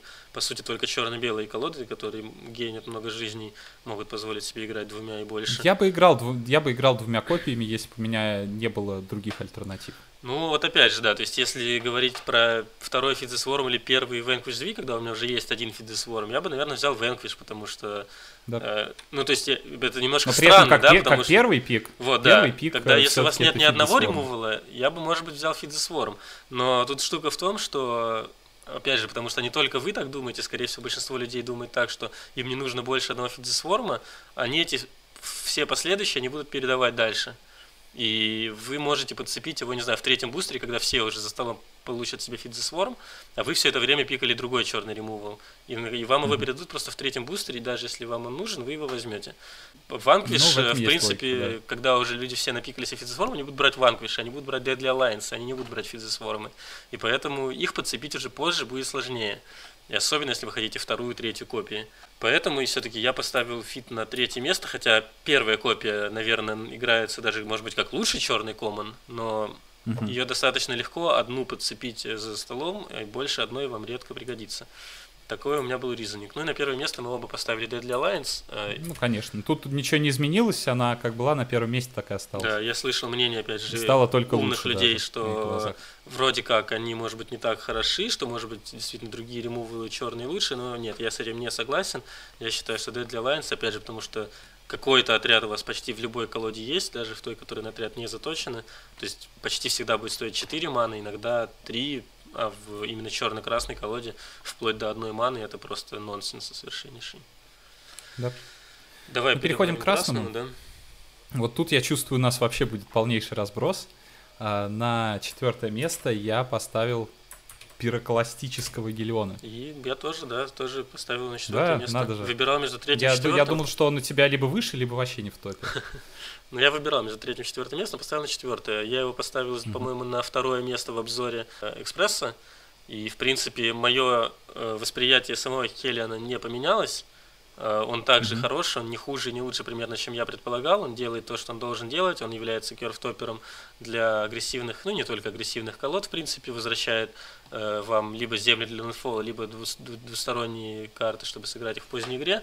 И ну тут все то же самое, что мы про Его единственный говорили, минус на самом э, деле. в том, что он пятый дроп, просто, и вам их не нужно пятых дропов. В принципе, не все колоды хотят пятый дроп, а если хотят, то, как правило, там максимум 1-2. Но при этом то, что у него Toughness 5, это очень серьезное дело. Он, по сути, умирает только от черного ремувала или в бою от комбат-триков. Да, да, да, да, да. И то не от, не от каждого черного ремувала. В общем, если у вас нету каких-то анкоманов и рарок в этот слот пятого дропа в красной колоде, то вы вполне можете положить пирокластического гелиона, вы вряд ли найдете 5 дроп э, лучше, если только это, не знаю, не, не Шеферт of Heroes, вы не в красно-белом. Угу. Э, да, ну на третье место я поставил Электромансера. Я Электромансера поставил выше. Ну давай да. поговорим про Электромансера. Карта а, превзошла ну, все ну, просто... ожидания абсолютно. Да, она позволяет, э, ну, просто взрывные старты устраивать, да, то есть э, сыграть э, два дроп там Вариора, сыграть Электромантера, получить две красных маны, сыграть Royal Eruption или другой два дроп. Это последовательность, реально после которой оппоненту, ну вот, оправиться как-то, стабилизироваться будет очень тяжело. Но все равно, как бы, это не очень хороший топ-дек не в каждой колоде он будет максимально эффективным. И ну, я соглашусь, наверное, что можно его там на второе передвинуть, но вот как-то по моим ощущениям, по опыту, все-таки это скорее третий. Это отличный коммон, а, но я бы его прям рано пикать не стал бы. Большим сигналом он ну, для меня не был бы, потому это что... не тот тоже коммон, который я высоко пикаю, просто потому что в красном, в принципе, нет ну, один только такой коммон, по сути, есть. Если уж я оказался в колоде, которая заинтересована либо в Визарде, либо в отряде, то это, это становится одним из лучших реально плей-оффов. Особенно в колоде на отряде просто такие грязные вещи делает играл против оппонента, который, ну, я его опережал на столе, я был впереди, но он сыграл потом три хода подряд, играл электромансера плюс какую-то еще карту, электромансер плюс mm-hmm. какую-то еще карту, и снова электромансер плюс какую-то карту. И это был такой как темп свин. хватило вообще Ну, хватило каким-то образом. Ну, как бы он вот все, он сыграл последнюю карту в руке, у него пустая рука, но он к пятому ходу, грубо говоря, там или к шестому выложил все, все на стол и э, никакая другая карта в сете такие темпы свинги не позволяет делать, ну, по крайней мере, на уровне коммона. Это совершенно точно. И согласен, если вы не собираете пати, то она хуже, но все равно вы можете найти где-то э, место на кривой, чтобы сыграть, например, на четвертый ход электромастер плюс два дроп, электромастер плюс ремувал. Или, может быть, у вас просто есть какой-то воин на столе уже, и вы сыграли на третий ход электромастер, и на третий ход уже сыграли еще один два дроп. Это э, огромный, просто к третьему ходу получить преимущество в две маны, это для лимита, это, это нонсенс. Это представьте, что вы порампились на первый ход. Вы получили к третьему ходу преимущество в две маны. Ну, типа, рампа на первый ход это, это тоже нонсенс. Понятно, что когда вы вот обдекнули, да, вам, в принципе, уже маны и так на все хватает, он менее силен, но это все равно 3-2 за 3 маны, как бы от комана вы, в принципе, не планировали получить сильно больше. Но когда он вам дает больше, то он дает настолько больше, что это прям может перевернуть всю игру. Поэтому я ставлю его на второе место. Я ну, на да, я место... поставил его на третье, просто потому что реально вот такой опыт, как ты описываешь, у меня был только в черно-красной колоде с ним. Ну, это определенно его прям вот дом. Это да. вот то, где ну, его, это где его лучше дом. всего. Да. А, на третье место я поставил Гротек Баккетчера. А, ага. Я так, так понимаю, что он у тебя на втором, видимо, да? Или я очень сильно да, удивлюсь. Да, да. ну да, карта, которая... Но, но это просто как бы Гротек Баккетчер, это как Expedition Skulker э, в черном. Да. Просто в красном два дропа еще более важны, чем э, в черных архетипах. В некотором а, смысле, да. А, поэтому он э, хороший э, два дроп, ну, один, ну, просто один из лучших два дропов э, в, даже в красно-белой колоде, угу. потому что он сам является вариором. Иногда у вас там будет не вариор, он будет э, просто там, опять же, вы на третий ход сыграете электромантера, это будет 3-2 трэмпл за 2, что, ну, уже все, это уже не уровень коммона совершенно не знаю, в колодах на отряде это 4-2, 5-2, не знаю. Ну, это просто отличная карта, мне кажется, очень мне нравится. Да, ее главный минус э, в том, что в защите она не впечатляющая совершенно. 1-2 статы прям слабый, то есть если вы не атакуете, ну, конечно, то да. Grotag Bug-Catcher будет хуже, чем Skulker, скажем так. То есть он в атаке чуть лучше, в защите чуть хуже. Я в целом думаю, что это примерно карты одного уровня. И хочу еще подчеркнуть, что трэмпл на существе 1-2 внезапно очень-очень важен. Особенно mm-hmm. если вы собрали хорошую пати, и он идет там как 4-2 трэмпл, оппонент блокирует его каким-нибудь 2-1, и все равно получает 3 урона. И эти 3 урона с, с 2 дропа, который разменялся с 2 э, дропом оппонента, и плюс еще пронес 3 урона. Это, это очень-очень... Э, ну, нельзя это недооценивать. И все это на комончике. Ну и Да, и быстренько про первое место. Ну, тут вообще даже и спорить, наверное, с нами никто не будет, Нет. и мы друг с другом спорить не будем. Это, конечно же, Royal Eruption. Это, наверное, один из... Ну, это либо лучший Common, либо, может быть, один из трех лучших, я не знаю, смотря как считать. Ну, я думаю, что да, то, что он стреляет команд. в лицо, то есть я сначала да. даже этого не понял. Э, я отвык от таких карт.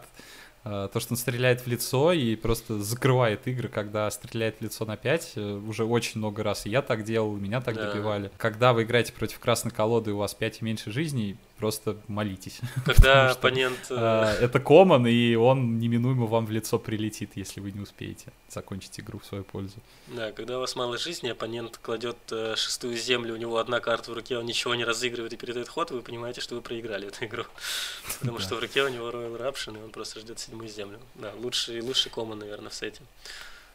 Быстренько переходим зелененький. к последним карточкам, да, к зелененьким. Я на четвертое место поставил опять э, карточку, которая земли возвращает, это Казанду Стомпер. О, ну нет, я все-таки, да. он, он вообще не попал в мой топ, я, честно говоря, его даже не рассматривал как э, возможно, возможный.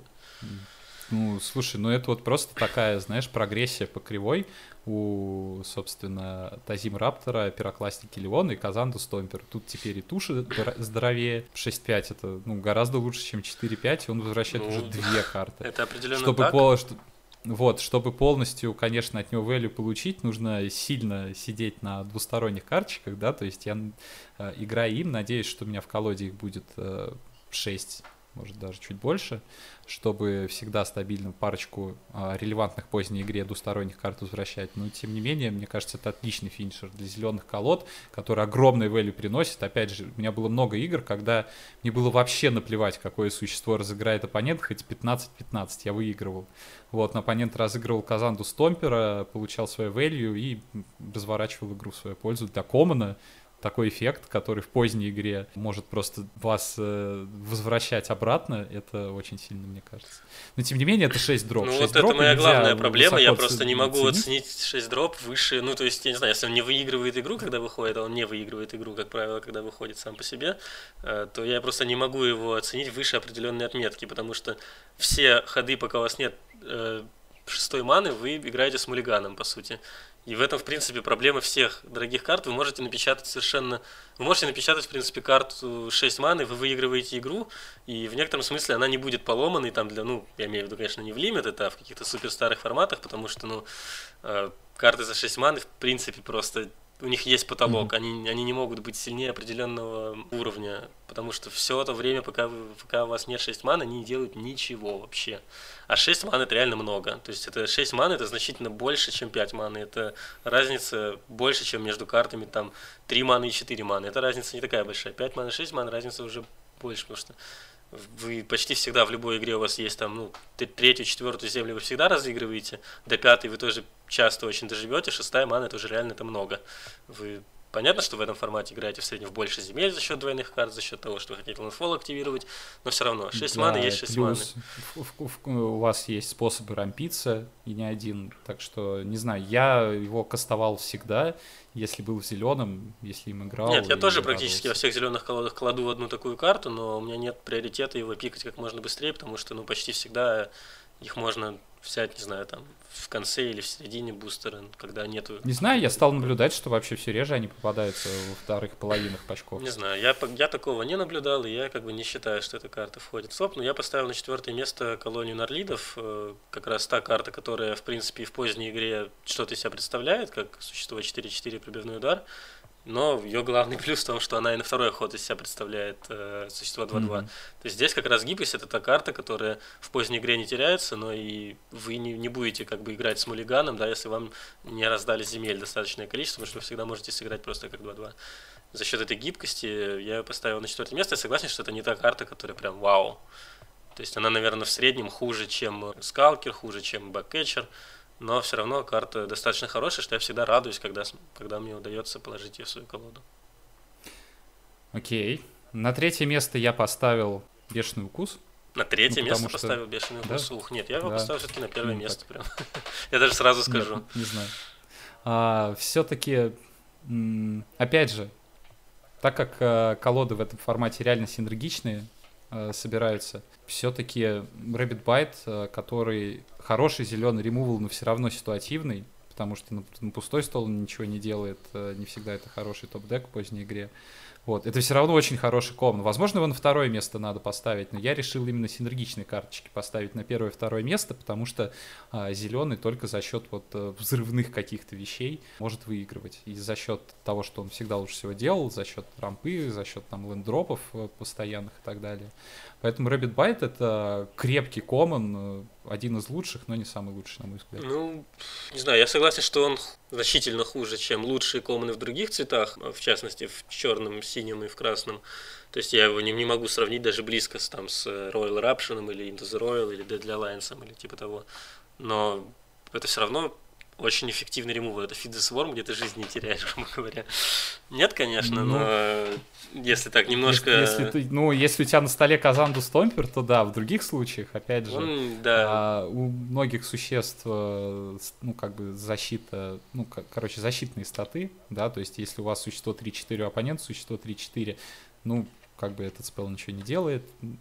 Он Формат как бы, люб, любая, любая зеленая колода им играет. Ну, как бы это совершенно неоспоримо. Это желанная зеленая карта, это сигнал, что зеленый может быть открыт.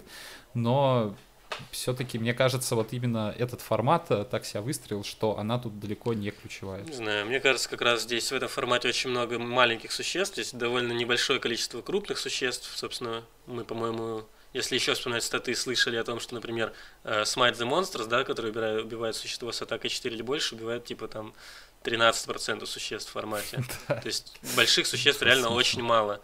И то есть вы можете убить любым своим существом любое существо оппонента, по сути. Ну, конечно, нет, но в первом приближении это примерно так. Особенно если вы в зеленом, то есть ваши существа, ну хотя бы третью атаку многие очень имеют. И... Ну, я бы просто ее сравнил с Vanquish the Week примерно. Ну, то есть тут она может э, убить существо гораздо больше. Если бы Vanquish the Week... Но это, но это Sorcery, Если бы Vanquish the Week был бы зеленой картой, он был бы на первом месте, я думаю, в, среди зеленых комнатов. Но да, он не зеленый. В общем, не знаю. Я думал, может быть, поставить его на второе, но потом все-таки решил на первое. Ладно, давай поговорим про что ты нам поставил на третье место, напомню. А, в смысле, что на я поставил на третье да. место, мы теперь говорим. А, да. Я давай, на третье место что? поставил Canopy Bellotta, э, который, собственно, 4-3 растет за Landfall. Карта, которая У меня делает... Canopy Bellot вообще в мой топ не попал. Карта, которая делает одну вещь, но делает ее потрясающе. Просто она ломает э, лица, так сказать, оппонентам. Ну, мне кажется, просто реально хорошие зеленые колоды не про ломание Ох, лиц. ну не скажи. Baloth, действительно, если оппонент не нашел ремувал, Baloth неостановимый совершенно. То есть его в бою победить практически нереально. Ну, то есть у вас идет существо 6-5, вы можете встать в лучшем случае в double block, у оппонента открытая мана. Вы будете вставать в double block в него? С одной стороны, у вас нет выбора, потому что он убивает за три хода. С другой стороны, у оппонента наверняка что-то есть. То есть вы просто отдадитесь ему 2 к 1, а болот никуда не денется и будет ходить точно так же на следующий ход. Существа, опять же, маленькие, вы не можете ничем его практически заблокировать. Даже если у вас есть свой болот, он все равно не блокирует его чужого болота. В общем, карта которая... Я, в принципе, в любую зеленую колоду кладу этих болотов, просто потому что иногда ты его ставишь, и понятно, ничего не можешь с ним сделать. Все. Ты выиграл просто, сыграв три земли следом. Э, вот за счет вот этого чистого такого power level а, просто такого, не знаю, дикого, не знаю, как wild, да, вот то, что слово на, по-английски означает. Я его поставил на третье место. Хотя, согласен, у него есть большое количество минусов, он третья защита в атаке для четвертого дропа, это не очень, он не, не в каждый game plan вписывается, но это game plan как бы в одной карте в некотором смысле. Ну да, ну мне кажется все-таки реально, что зеленые колоды, даже красно-зеленые колоды, более выигрышные их варианты, это все-таки вот это вот value, это игры с двусторонними картами. Благо, опять же, в зеленом, в красном в том же красном зеленом архетипе аж два существа попадает в эту категорию, которые возвращают эти карточки. В общем, даже в красно-зеленом архетипе я считаю, что выгоднее стараться получать value, в бело-зеленом, но очевидно, мы еще в самом начале формата видели, увидели, что все-таки это не агро. Ну, бело-зеленый может быть агро. Мы тогда его прям записали в не агро. Оно может быть не агро, но может быть вполне себе и агро. Может, может, может быть, конечно, но все-таки мне кажется, Ну, что... менее агрессивно, конечно, чем красно-зеленый, тут спорить бессмысленно. Да. А, насчет первого-второго места я думал, наверное, дольше всего вообще из всех э, как бы, хм. топов коммонов по всем цветам. Сначала я поставил на ну, в общем, я, я сейчас в последний момент хочу переиграть свое мнение, на, на второе место поставить Гнарлит Колони. Потому что насколько, насколько это важная карта тоже вообще в сине-зеленой колоде, а, насколько это в принципе важная карта в зеленых колодах, потому что два дропов там, ну, потому что два дроп, который вот этот воин зеленый, да, который жетончик mm-hmm. кладет, это ну очень, это очень плохая карта. Она что-то делает только ну, я бы не сказал, что это черно-зеленом архетипе. Вот, это два дроп, причем ну, в общем, совершенно не впечатляющий. Вот, э, а вот э, колония Нарлидов гораздо более впечатляющая. Это 2-2 на второй ход, что всегда хорошо. 2-2 на второй ход всегда хорош. Другое дело, что, опять же, два дропы.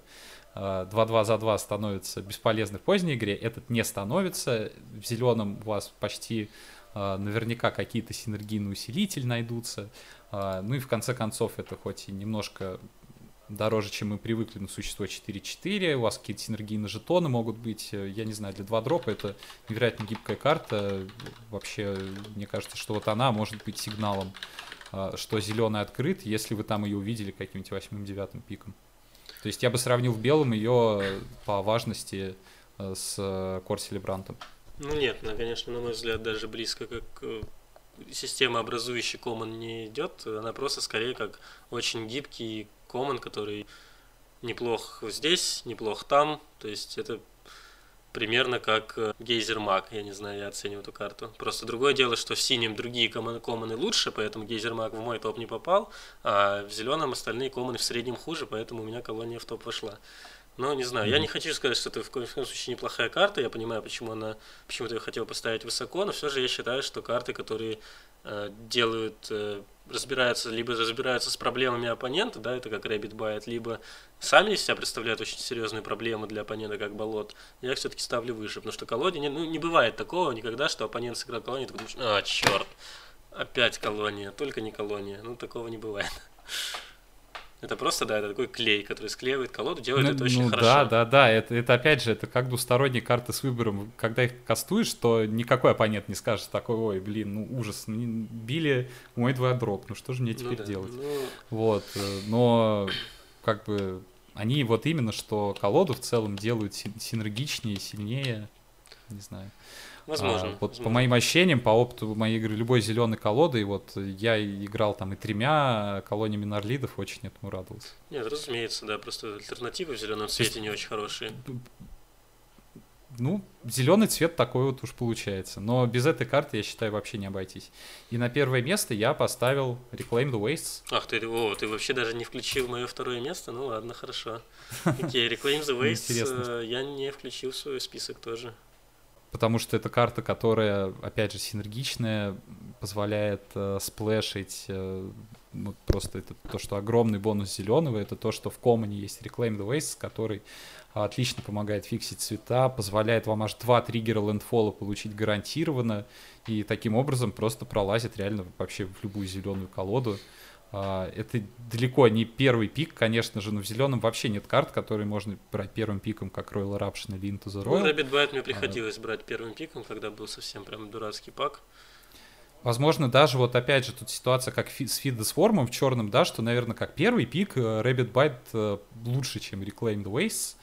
Вот, но Reclaimed Waste — это карта, которую будет забирать, мне кажется, ну, должна, во всяком случае, забирать достаточно рано для Комана любая зеленая колода, и поэтому вот их стоит, конечно, брать пораньше. Честно говоря, не знаю, единственный, единственное применение, э, господи, Reclaim the Waste, которое прям ничего другого, ничто другое не может сделать, это, это когда вы сплэшите цвета. Если вы что-то сплэшите, то действительно Reclaim the Waste лучше что-то сложно будет придумать в этом формате, ну, из коммонов, если мы говорим про коммоны. А, потому что, да, она вам ищет базик любого цвета, делает это либо на первый ход, либо на четвертый, ищет два. Но проблема в том, что в этом формате практически никогда не сплэшишь. Я сыграл сколько, 59 драфтов, я за эти 59 драфтов сплэшил три раза.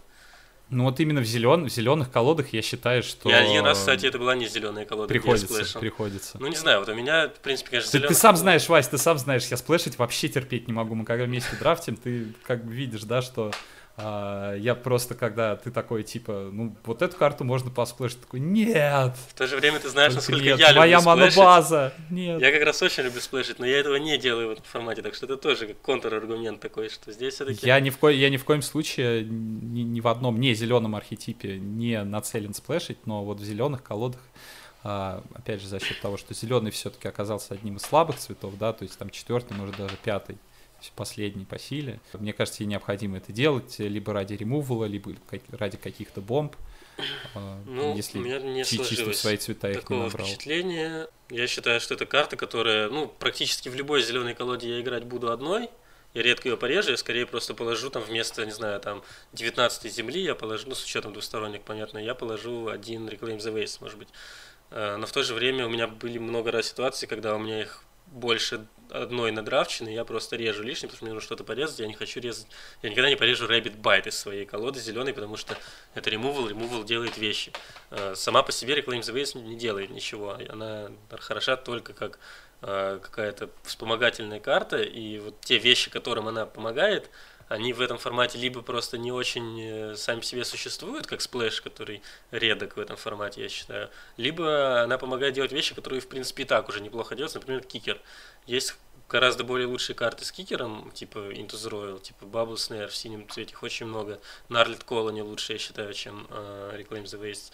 Uh, и тут просто вам, ну, как правило, вам не так сильно уж нужны еще карты с кикером, просто чтобы класть только ради этого туда Reclaim the Waste ну, не знаю, в общем, карта, которую я не могу назвать плохой, но в то же время она не делает ничего такого, без чего я прям не могу обойтись никак.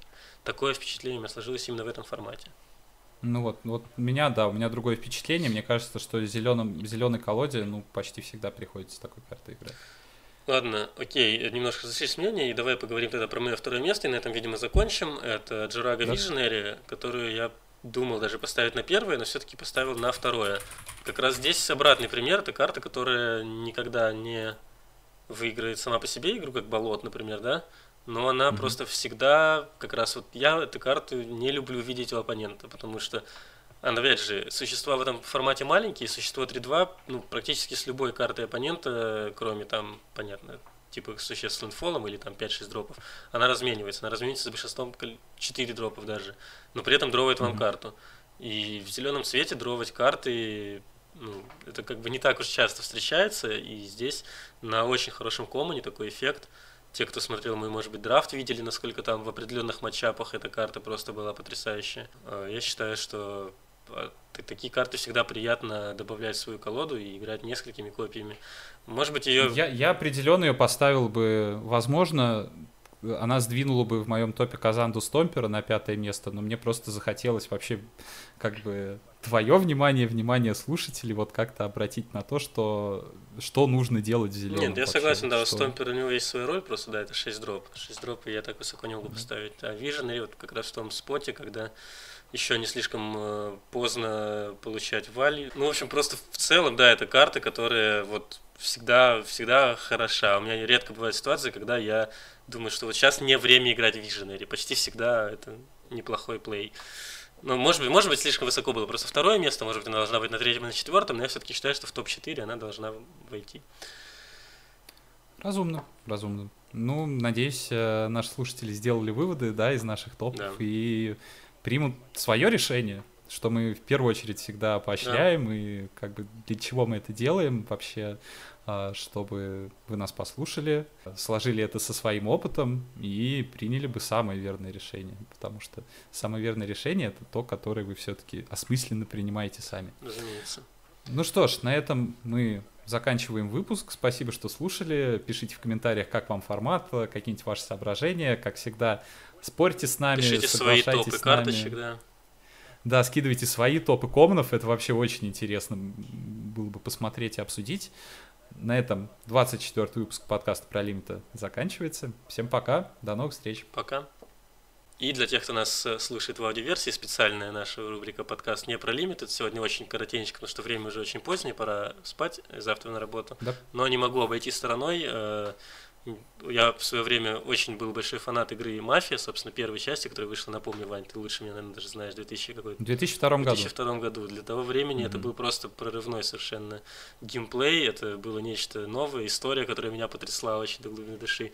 Я не знаю, многие ли нас, из тех, кто нас слушает, э, в свое время играли в эту игру, но наверняка про серию хотя бы многие в курсе и слышали, mm-hmm. наверное, что вышло переиздание «Mafia Definitive Edition», в котором очень здорово переработали вот именно ту первую часть, сохранили в ней, на мой взгляд, почти все лучшее, что в ней было. В первую очередь, конечно, это атмосфера 30-х э, годов, э, эпоха запрещения в Америке, мафия, гангстеры, э, отличная история, очень запоминающиеся колоритные персонажи.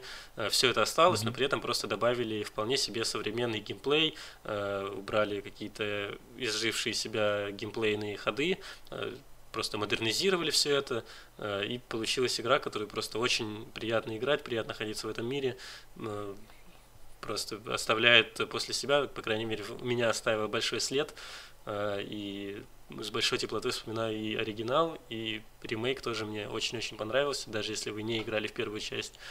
Я считаю, что стоит попробовать, если вы играли и, может быть, сомневаетесь, достаточно ли хорош ремейк. Да, он достаточно хорош, очень советую поиграть стоит своих денег.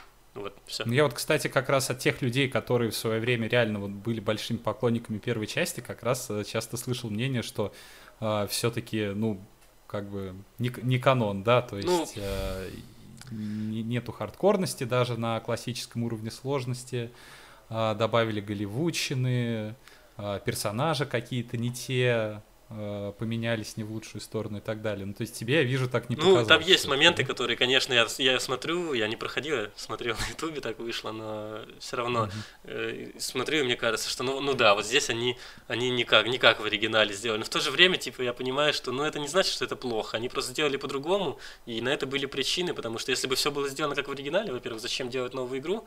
Ну, Во-вторых, да. действительно, некоторые вещи просто, э, ну, они изжили, скажем так, э, себя 20 лет как бы прошло, и сейчас от игр ожидается в некоторых местах чуть-чуть другое, они должны чуть-чуть иначе играться, и ну, это был правильный выбор, я считаю. Да, конечно, мне было бы, моей ностальгической части было бы приятно увидеть э, какие-то вещи неизмененными, но в то же время те, кто не играл в оригинал, я думаю, что Э, получат удовольствие от этой игры, а если бы те вещи остались, то они бы они просто подняли бы бровь, сказали, что я не понял. Еще многое говорит то, что сам создатель оригинала, да, главный uh-huh. дизайнер э, Дэниэль Вавра, он сначала, ну вообще такой довольно склочный мужик, э, немножко неадекватно себя ведет в соцсетях регулярно, вот.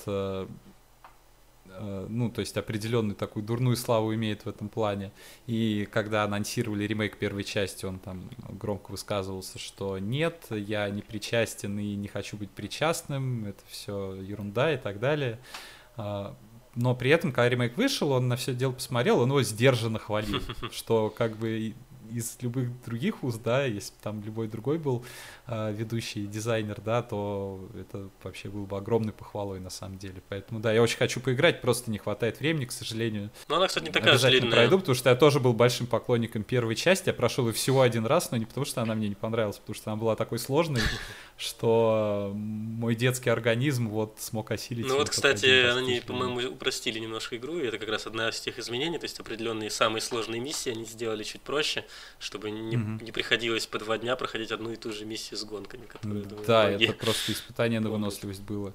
А сейчас, да, кому-то может э, такое нравится, но мне кажется, но это все равно, что жаловаться про то, что делать игры более доступными. Убрали... Не но определенную доступность. Это все равно, что жаловаться, типа, убрали damage стек в магии, да, то есть... Да, да, да, это что Конечно, ты, да, ты алтфак, если ты помнишь damage стек, но для, для магии это было, это было изменение к лучшему потому что оно просто изжило себя. Так же и здесь.